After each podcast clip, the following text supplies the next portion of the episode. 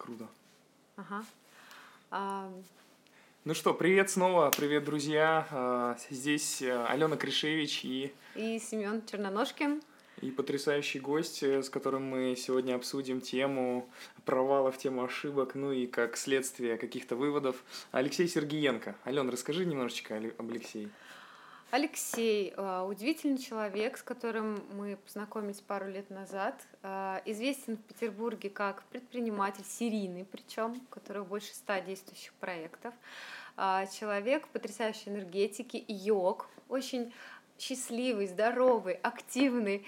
Тот человек, на которого могут э, равняться многие и слушатели этого подкаста, и в том числе мы с Семеном, как э, его ведущие. В общем, мы сидим, сияем, радуемся и очень хотим, чтобы Алексей рассказал, э, что он должен рассказать, Семен. Ну, историю своих провалов, прежде всего, для того, чтобы понять, как же Алексей достиг таких результатов в бизнесе, а, потому что он не только прекрасный человек, но и успешный э, бизнесмен, предприниматель. И Алексей, здравствуйте, наконец-то. Здрасте.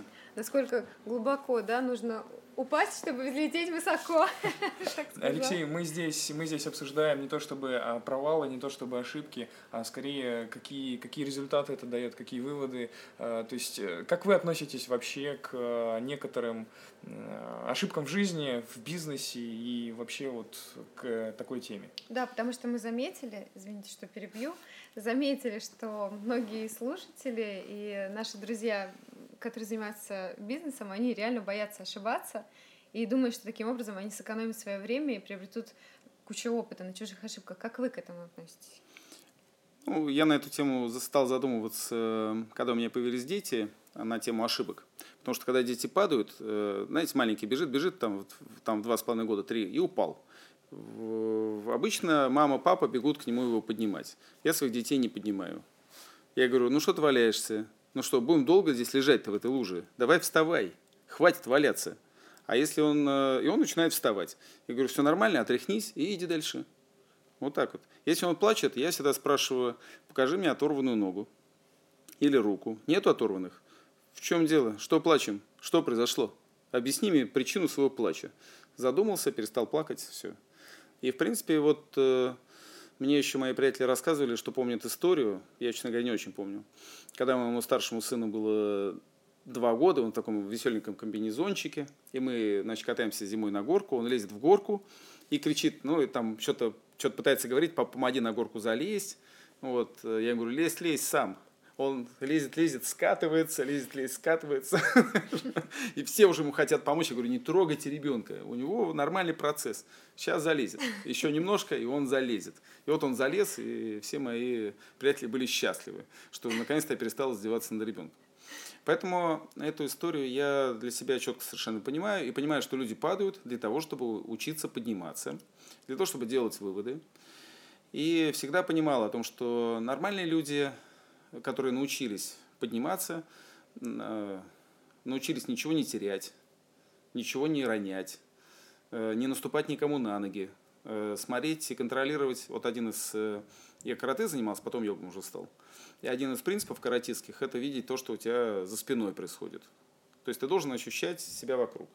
У нас, ну, наверное, такая страна, ну, северная, на- что если мы расслабились, то мы обязательно зимой замерзнем, а летом нас обязательно покусают комары. А если мы расслабились там, где нет комаров и не очень холодно, то нас обязательно что-нибудь украдут или отберут. Ну, если есть что отбирать или отобрать.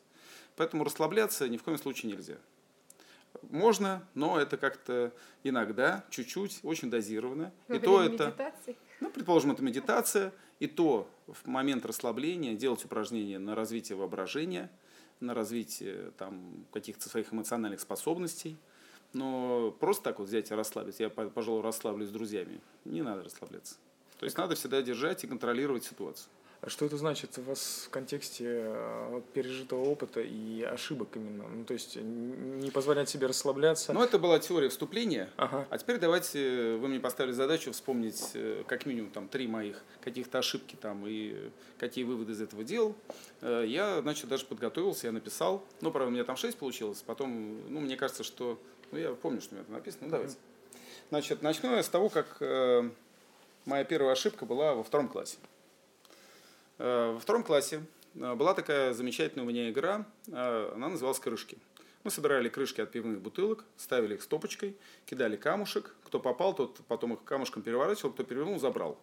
Очень простая игра. Я своих детей, кстати, тоже научил в Таиланде. Мы были, научил их играть.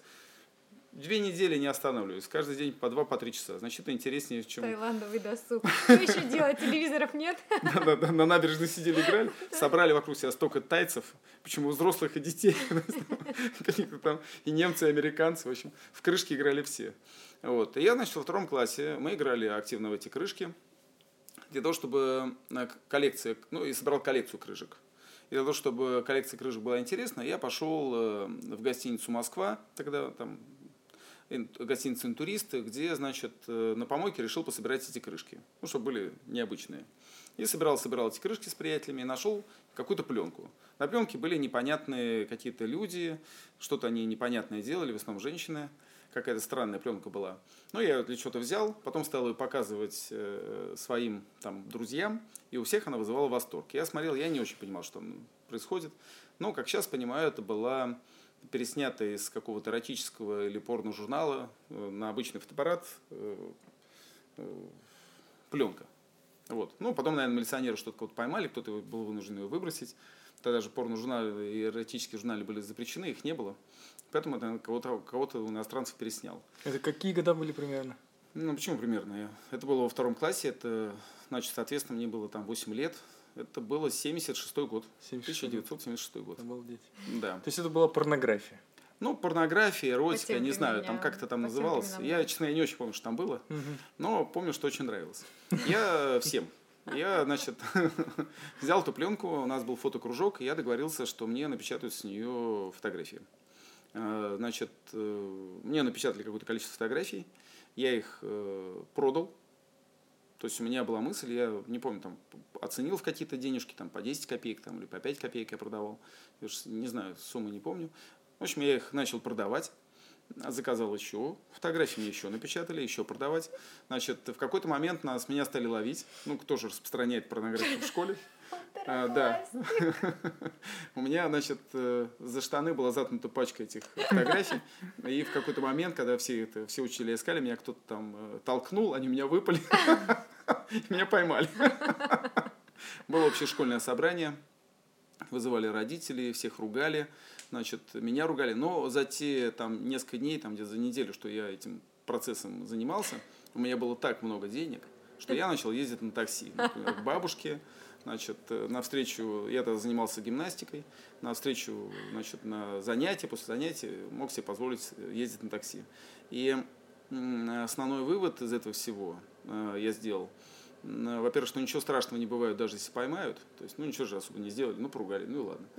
А второе, конечно, вот я сделал, что мне не нравится общественный транспорт, и что деньги нужны, и с деньгами жить э, значительно интереснее, чем без них. То есть они дают некую свободу, некую возможность э, комфортно передвигаться по городу по необходимости. Такси, да. Как минимум, да. Причем, когда меня таксисты, я помню, я стоял, там были такие остановки были для такси, подходишь на остановку, а такси останавливается, садишься.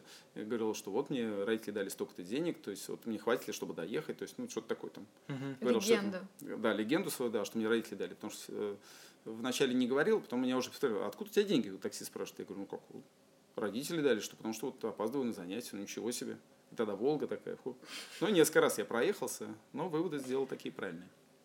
То есть получается, что бизнесом начал заниматься со второго класса, и да. тогда уже понял суть денег. Ну, со второго нет. Да, потом я делал всякие там. У меня в детстве очень много разных бизнеса было. На самом деле, когда у меня мои родственники, они э, с Колымы. То есть они их туда сослали. И у меня вот дедушка в 21 год оказался на Колыме, и там у меня родился отец в тюрьме. То есть вот я в 14 лет, когда мне было, я поехал к дедушке в гости. Ну, посмотреть, как они там живут. Тогда их уже там всех освободили, реабилитировали, но при этом они продолжали жить, э, по сути, как бы, ну, такая поселок, но часть поселка это зона, а другая часть просто вокруг зоны люди тоже живут. Но там нету заборов никаких, там просто какие-то живут в бараках, какие-то живут в домах. А ходят на одинаковые работы, то есть там все, все то же самое, то есть никакой разницы нет. Кто-то участвует в перекличке, кто-то нет. Ну, какая-то такая история была. Вот. И я поехал туда к ним в гости. И как-то иду вот э, где-то на второй день по двору. У, у дедушки с бабушкой там большой дом был, такой трехэтажный, там такой прямо арбузы они там выращивали. Я иду, значит, по двору, валяется веревочка, ну, где-то полметра, наверное, ну, такая обычная какая-то веревочка достаточно. Я веревочку-то поднял, намотал на пальцы, скрутил, сделал из нее такой бантик и повесил на гвоздик. Дедушка позвал бабушку, бабушка плакала, а дедушка от радости хлопал в ладоши и говорил, наконец-то у меня появился наследник. Он эту веревочку бросил для того, чтобы посмотреть, кто из внуков, а внуков много, там были другие внуки, кто из внуков ее поднимет. Mm. И она два года там лежала. Два года лежала, никто не понимал, все бегали мимо нее. То есть это единственный, кто в, в дворе мог поднять гвоздь, например, ржавый и положить, ну, потому что выпрямить его и положить в баночку, да, пригодится. И вот веревочку поднять. То есть, поэтому я, в принципе, понимаю, что у меня это какая-то вот причем я это сделал машинально. То есть я понимал, ну, веревочка пригодится. Хозяйственный. Хозяйственный, в общем, да. Mm-hmm. То есть дедушка был в восторге. Бабушка рыдала, потому что она думала, что уже все, наследников нету. От счастья Да, да, от счастья. Кстати, спонсор сегодняшней передачи – логотип счастья. Логотип счастья наклей себе на ноутбук. Ну да. Логотип счастья создал тоже Алексей и набил его в виде татуировок. И не только себе, а огромному количеству людей. И ну, в ближайшие несколько лет это станет трендом. Я считаю, что всем это надо себе сделать такие татуировки, потому что я теперь, сделав такую татуировку себе на руке, я теперь в день произношу, произношу слово «счастье», ну, в среднем, я думаю, раз 50. А мы состоим из того, о чем мы говорим. То Согласен. есть мы об этом начинаем думать, это, ну, и потом в итоге мы из этого состоим. Поэтому задумайся на эту тему, это очень правильный посыл. И надо сделать все в таком месте, где ее видно. Алексей, э, помимо того, что мы состоим из того, что э, говорим, мы очень часто состоим из того, что делали раньше, и вот возвращаясь к теме э, опыта пережитого, что в топе 3 на втором месте? Ну, конечно. На втором месте, что ж на втором месте написал? На втором месте у меня, наверное, я вот, ну, в 20 лет я начал торговать сувенирами. Ну, у меня, у меня было, я был художником, я работал на фарфоровом заводе и делал всякие разные э, вещи из фарфора. Э, вначале я делал сам, а потом у меня появился некий такой цех, и мы делали всякие чайнички, масленки, кружки. Э, вот нас закрыли и выгнали с завода по причине того, что зарплата вот на нашем маленьком, в нашем маленьком кооперативе была на 1200 рублей. Это кофемашина. Сейчас она это секундное дело, она чистится как-то там. А значит, э, зарплаты у рабочих просто на заводе были 120 рублей. То есть мы в 10 раз больше получали. Ну, я просто делил, что заработаем, ну, поровну, по сути. Вот. И директор завода нас был вынужден закрыть, потому что его рабочие отказывались работать за 120 рублей уже. То есть говорили, вот кооператорщики, там, кооперативщики, там, как там правильно. То есть, в общем, нас вот, э, из-за этого нас выгнали с завода. Но фарфоровый завод, э, мастерская все равно маленькая продолжала существовать. И я со своими вещами вышел их продавать э, тогда вначале на Катькин сад, потом на Кленовую аллею. Стал там как-то так иногда что-то продавать. Но система меня оттуда выжила, потому что я отказался оплачивать э, там какие-то одни поборы, другие поборы, не мог понять, почему, за что, то есть, ну, как бы там. И они меня пытались все там как-то там, в итоге через год они меня оттуда выгнали. Хотя мне это очень нравилось. И я, значит, э, почувствовал, что буду торговать сам, ну, без всяких разных посредников в виде каких-то вот там криминальных элементов, милиционеров, которые там этим занимались. И э, просто взял гладилку из дома, на которой у меня родители гладили ну, одежду, тряпочку какую-то там цветную нашел, какую-то покрывальце, вышел на угол с Думской улицей, Невский проспект и Думской, поставил, значит, гладилку, поставил на нее свои фарфоровые штучки и стал продавать. Ну, вот. Э, ну, меня там никто не трогал, то есть периодически там кто-то подходили, что-то такое там обсуждалось, там, ну, в принципе, я стоял. Через полгода где-то нас уже было человек 300. Потому что, ну, первое, что подошел в начале там, ну, я своего одноклассника одного пригласил с нами поторговать, потом еще что-то, мы там два или три столика поставили, уже начали торговать, потом уже гладилка перешла на все-таки на какой-то такой раскладной столик, там уже кто-то их начал да, производить, и мы уже на них стали торговать. Потом ко, ко мне подошел один человек, говорит, а можно я, вот вы здесь торгуете, можно я рядом с вами поторгую? Я говорю, ну что ж, вставай, пожалуйста. То есть, и вот в итоге нас стало много. И так получилась вот э, общественная организация, э, Центр поддержки искусств Санкт-Петербурга, потом мы объединились в общественную структуру, и она до сих пор жива, мы до сих пор, вот мои товарищи э, торгуют около Русского музея на Авроре. Хотя я вот, и я являюсь э, президентом этой организации. А гладильная доска До сих пор у родителей. Является, является первым трофеем. Символом, символом, Символом. ассоциации. Владимир доска умерла, да. Но, значит, э, там у меня появилось первое кафе, потому что появился буфет. Ну, было холодно после работы, там надо было где-то перекусить в течение рабочего дня. Кафе были дорогие, какие-то их, их и не было как таковых. Поэтому мы там делали камеры хранения, где надо было хранить где-то какой-то товар. То есть это все обросло. Потом рекламная кампания, появилась карта, которую мы раз- раздавали, себя рекламируя. Ну и по сути вот это все вот образовалось в какую-то некую структуру такую, которая уже, в принципе, нам всем приносила какие-то нормальные деньги. А в чем же нормальный ошибка? доход. А ошибка, я так понимаю, что в том, что я не смог э, договориться э, в Катькином саду торговать. То есть неподчинение. в- Неподчинение общим принятым э, нормам, потому что подошли там какие-то криминальные люди, сказали, что здесь э, надо платить. Я сказал, за что платить? Ну, типа, нам здесь все платят. Я говорю, слушай, ну все платят, а я не буду. То есть, ну за что? Объясни мне, за что я должен заплатить. Ну, какие-то молодые парни были, они сказали, ну, типа, вот завтра узнаешь, за что платить. Я говорю, что завтра драка будет? Они говорят, ну, разберемся, в общем. Я понял, что завтра, в общем, драка будет, а я вот тогда уже карате занимался, преподавал э, карате и учился в Герцена в университете на физкультурном учителя физкультуры. Я сказал, значит, об этом в спортзале своим друзьям, рассказал на курсе своим, и у нас собралось, наверное, человек там, может быть, 40 или 60, наверное. И мы ждали, кто же придет с нами подраться. Ну, всем по 20 лет, ну, там 21, там вот так где-то уже. Ну, в общем, они нас, э, я увидел, они подходили, издалека нас увидели, но не стали подходить. Ну и слава богу, что не стали подходить, потому что судьба, конечно, могла повернуться вообще по-другому. Потому что если бы тогда была драка, потом бы понятно, что уже стезя пошла бы, наверное, не как у художника, скорее всего. Что в первой ошибке, что во второй Алексей постоянно нарушал закон. Да. Что в первый раз он порнографию Ну, не то чтобы разделил. Я закон, не закон наверное, нарушал, я какие-то нарушил- общепринятые нормы. Ну, Ну, как- тогда, как- по-моему, с какой закон для, для двух лет, там, э, два, 8 лет ребенку? Какой закон там во втором классе? Это не закон, это там все-таки у нас э, несовершенне, с- э, как-то совершеннолетний, там, с 14 хотя бы лет, там еще Мгм. что-то. То есть какие-то нормы просто. И здесь тоже, там же закона не было, что все должны типа платить.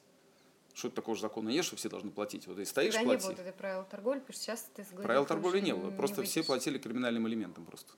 И Ты всё. сейчас уже с гладилкой не выйдешь. Сейчас тоже, ну почему вот многие выходят, до сих пор Да, мучаются. до сих пор вот стоят куча людей. Цветы Ну, продают. Так нет, и поют разрешения. на улицах тоже, это тоже все незаконная история. Да. Там, э, и, там, таких людей э, у нас очень много, на самом деле там около 500 человек, и город недополучает, конечно, очень много чего. Налогами недополучает, люди считают, что тоже там, ну, это отдельная тема, которой мы там стараем, стараемся заниматься как Центр поддержки искусств, но не очень у нас получается. Мгм. Ну, то есть со стороны к- к- кто-то мог бы воспринять, э, если человека выгнали с общего рынка, то это поражение. Здесь в данном контексте это была ступенькой не то чтобы там к поражению, а к Это был новому делу. голубой океан. Ну, типа того. Отстроили. Да, я пошел торговать сам. Ну и, в принципе, конечно, это была победа, потому что мы уже через полгода были крупнее, чем тот рынок. То есть мы уже его переросли за полгода. И это уже был наш собственный, там, мы его называли грядка или называли его, называем вернисаж, там по- по-разному. Но мы уже были крупнее, и до сих пор мы самая крупная организация, которая торгует сувенирами в нашем городе. А какие выводы сделали вот после второго случая? После второго, ну, о том, что у меня, вот знаете, как вот, э, у меня всегда были проблемы с подчинением. Что в армии проблемы с подчинением были, что сейчас проблемы с подчинением. С подчинением, причем и каким-то и законам, и с подчинением каким-то, в каких-то рамках вообще тяжело себя держать всегда было. И, и с тех пор у меня так и не было никогда директора, я ни разу в жизни не получал зарплату. То есть я вообще ни разу, я только в армии получал зарплату, как сержант, 7 рублей, по-моему. Вот. А так ни разу в жизни зарплату не получал и считаю, что вот выводы такие сделал, что прекрасно можно жить и без зарплаты. Что можно просто самостоятельно работать и сам себе хозяин, сам себе сам за все отвечаешь, сам за себя отвечаешь. Здорово. Вот. Поэтому как так это. Тех... Мне много раз предлагали, а давай работать с нами, и будут вот такие перспективы, у нас такие там возможности. Но я почему-то от всех даже очень таких каких-то приятных, радостных там и э, за- зачастую очень хороших предложений я всегда отказывался. Алексей, ну по телефону говорили, что была ошибка насчет какой-то государственной службы. А это третья история. Ну, у меня все ошибки такие, которые я взял, такие, которые да, внешние уже. Ну, вот э, третью историю могу рассказать, это я избирался в депутаты. Не И- за зарплату. Нет, я на общественных началах избирался. Э, я, наоборот, потратил так много денег, чтобы избраться, потом тратил так много денег, э, пока был депутатом. Чтобы держаться. Не, что там удержаться? Ты на 4 года избрался, избрался, тебе с тобой ничего не сделать. Э, здесь нет, я просто как обязательный человек очень, и сижу на приеме, например, граждан. Приходят люди, жалуются, что вот не хватает слуховых, слуховых аппаратов, там еще чего-то. Я вот, особенно поначалу, я говорю, ну ладно, помогу, сделаю, что смогу. А потом понимаю, что ничего сделать я не могу. Придется купить. Да, я просто покупал, отдавал слуховой аппарат. То есть вот в такой форме. Благотворительный фонд Сергеенко, выбираем депутаты. Да, по сути, просто сидел и на свои личные деньги выполнял свои депутатские э, обязанности какие-то. Хотелки, депутатские хотелки. Да-да-да. Поэтому я потратил кучу денег, э, ну, на какие-то вот общественные и благотворительные истории. Ну и потом, э, конечно, я потратил огромное количество сил на это, потому что э, даже там прием раз в неделю, заседания два раза в неделю, какие-то комиссии там чуть ли не каждый день. То есть я каждый день этим занимался. Причем э, у меня активное желание было что-то делать хорошее такое, но, к сожалению, что-то особо ничего хорошего мне так сделать и не дали. Причем я избирался два раза. Второй раз, когда я избирался, я уже сразу говорил о том, что если нас пройдет меньше, чем ну, нормальных людей пройдет меньше, чем, например, вот мы можем наложить вето какое-то там на, как, на какое-то действие э, совета, то я просто вообще не буду ходить. Ну, в принципе, вот мы избрались, ну, вето у нас не получилось, я ходить вообще перестал. На второй срок я вообще не ходил. Ну, слава богу, не терял время уже. Потому что это просто бесполезно потраченное время. Ты можешь говорить, ты можешь что-то делать, но тебя просто не слышат. То делает там, э, нас 20 человек совет, если 13 человек решили что-то вот э, там сделать, то, что совершенно какие-то там странные, непонятные вещи, вот, то они так и сделают. Вот. Ну, и, и ты просто, ну, голосуешь против, ну и голосуй. А вот если у вас было уже на их там было бы 11, а нас было бы 9, то это уже, мы уже можем как бы там голосовать против, а нас уже услышат. То есть там двумя третями принимается обычно голосование. Ну, в общем, так. И поэтому вот какие-то такие там были И законы. вывод? Э, вывод э, я сделал, ну, э, плюсы из этого всего я сделал только такие, что я начал понимать, как устроена эта система, как эта система работает, получил много жизненного опыта. Вот. Ну и сейчас, вот последние сейчас выборы были, мне предлагали подумать над тем, хочу ли я избираться в Государственную Думу. Я четко сразу сказал, что нет, не хочу. Вот он профит, профит прошел. Да, потому что если бы вот я тогда не сделал эту ошибку, сейчас бы подумал, что да, давай-ка сейчас я туда там. Нет. На склоне лет. Да, это здорово, потому что... Ну, я не считаю, что на склоне, я считаю, что в рассвете Просто обычно лет. на склоне лет Но... стремятся. Не, не, не, там много депутатов и молодых, э, и люди идут, и, и некоторым это очень нравится. Но просто делать этим, заниматься всем, я точно понимаю, что я не хочу ходить в костюме, я не хочу... У меня тогда были скандалы из-за костюма, кстати. То есть я тогда тоже не ходил в костюме. Значит, у меня были постоянные проблемы ну, когда я вижу схему какую-то там нечестную, я все время высказывался, из-за этого у меня все время тоже были проблемы какие-то. То есть, слава богу, что я не, не, не уверен, что сейчас ситуация сильно изменилась, поэтому мне в депутатах точно не место. Это здорово, потому что вот у меня как раз последний год такая навязчивая мысль, не пойти ли мне в политику. Алексей, спасибо. Самая грязная, я в ней не пойду. Самая грязная и самая тяжелая работа на свете. В таком это случае политика. теперь ваш опыт и мой опыт.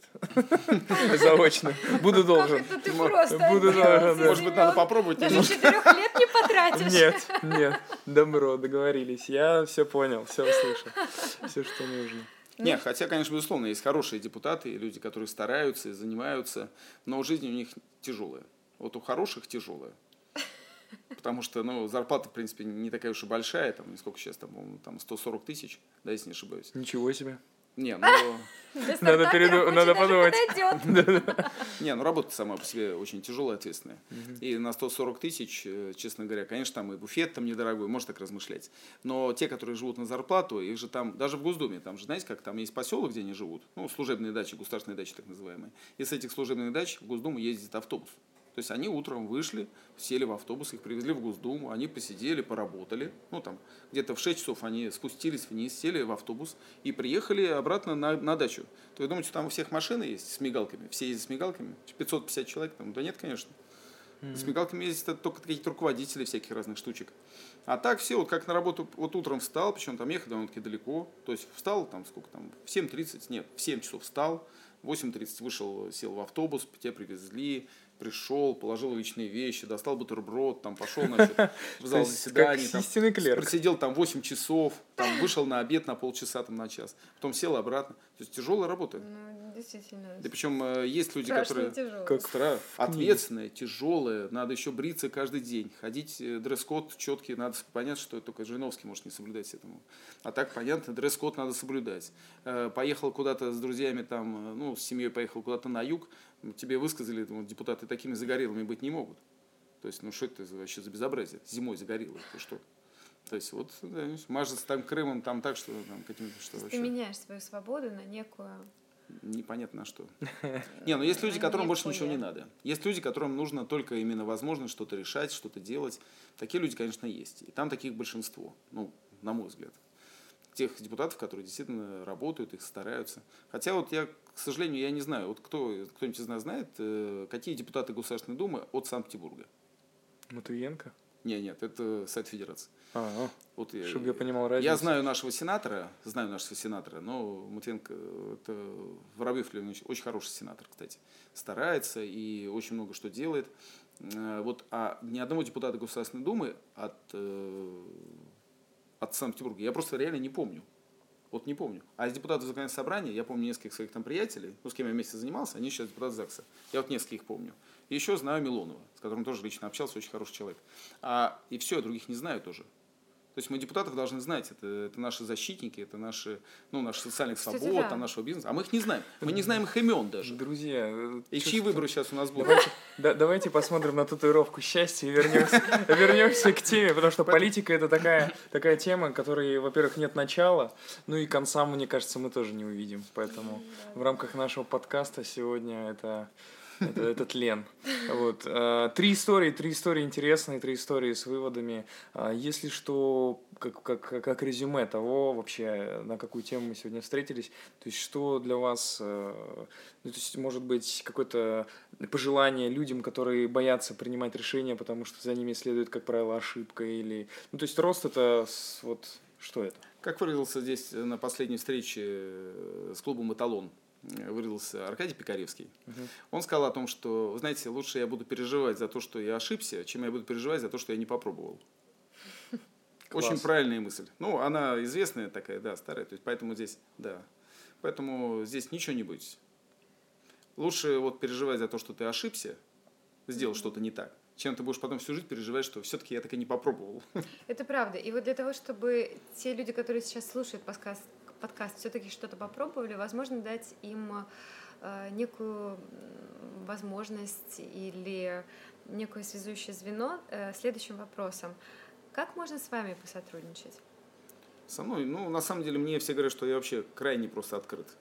Эм, у меня есть некая история, когда я придумал для себя пару лет назад – мне очень много людей пишет о том, что я хотел бы с вами поговорить, я хотел бы с вами посоветоваться, я хотел бы у вас заниматься йогой, вышлите мне свое расписание, сколько стоит занятие.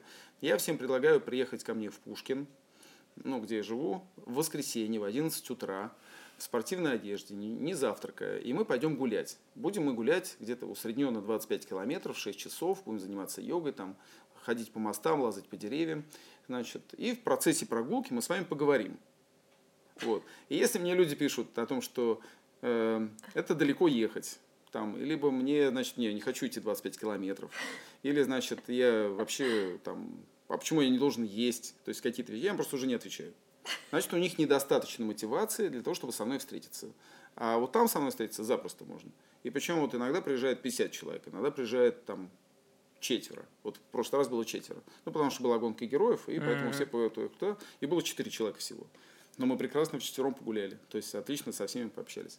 Челом бью. В воскресенье. В воскресенье 11 часов, Пушкин, прогулка уже известная не только в Петербурге, но и в других городах. Ну, по крайней мере, я точно об этом знаю. И э, действительно, если у вас есть желание, во-первых, узнаете, кто такой Алексей Сергеенко, Google ответит на это.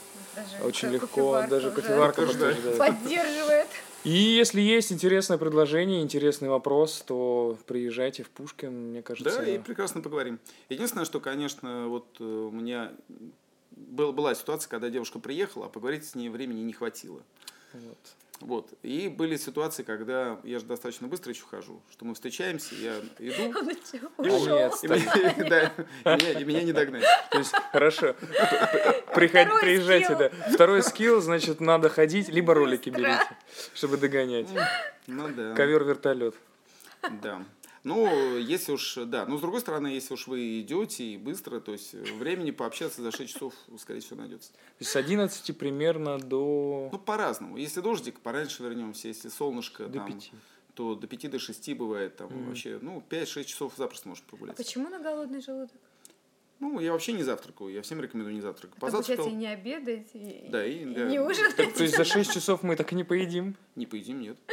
То есть э, в воскресенье мы не едим.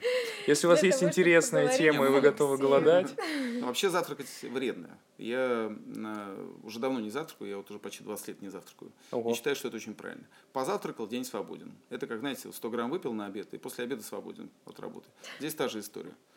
Ну, на голодный желудок голова работает в три раза лучше, чем на сытый. Соответственно, утром поел, и все, и отдыхаешь целый день. Мгм. Попробуйте ничего не есть, ваша жизнь сразу изменится. На завтрак.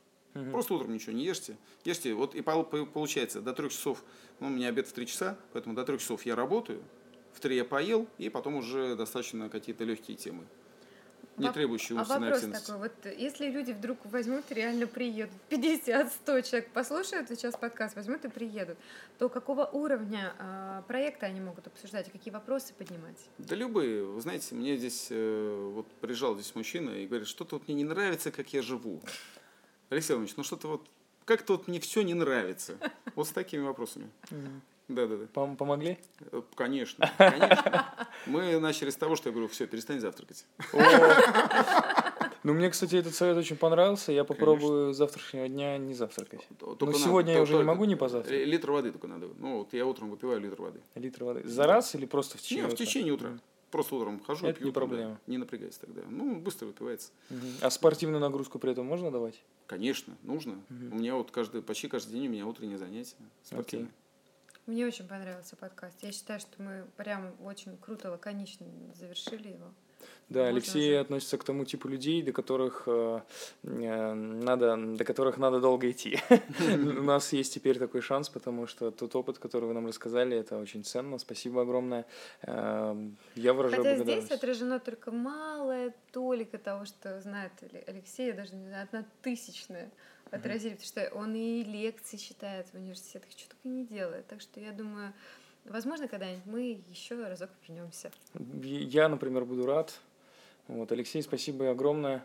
И э, Ну что, Алена, давай Давайте. прощаться. давайте прощаться. Спасибо большое, что послушали наш подкаст. Подписывайтесь, ставьте лайки. Пока-пока. До свидания.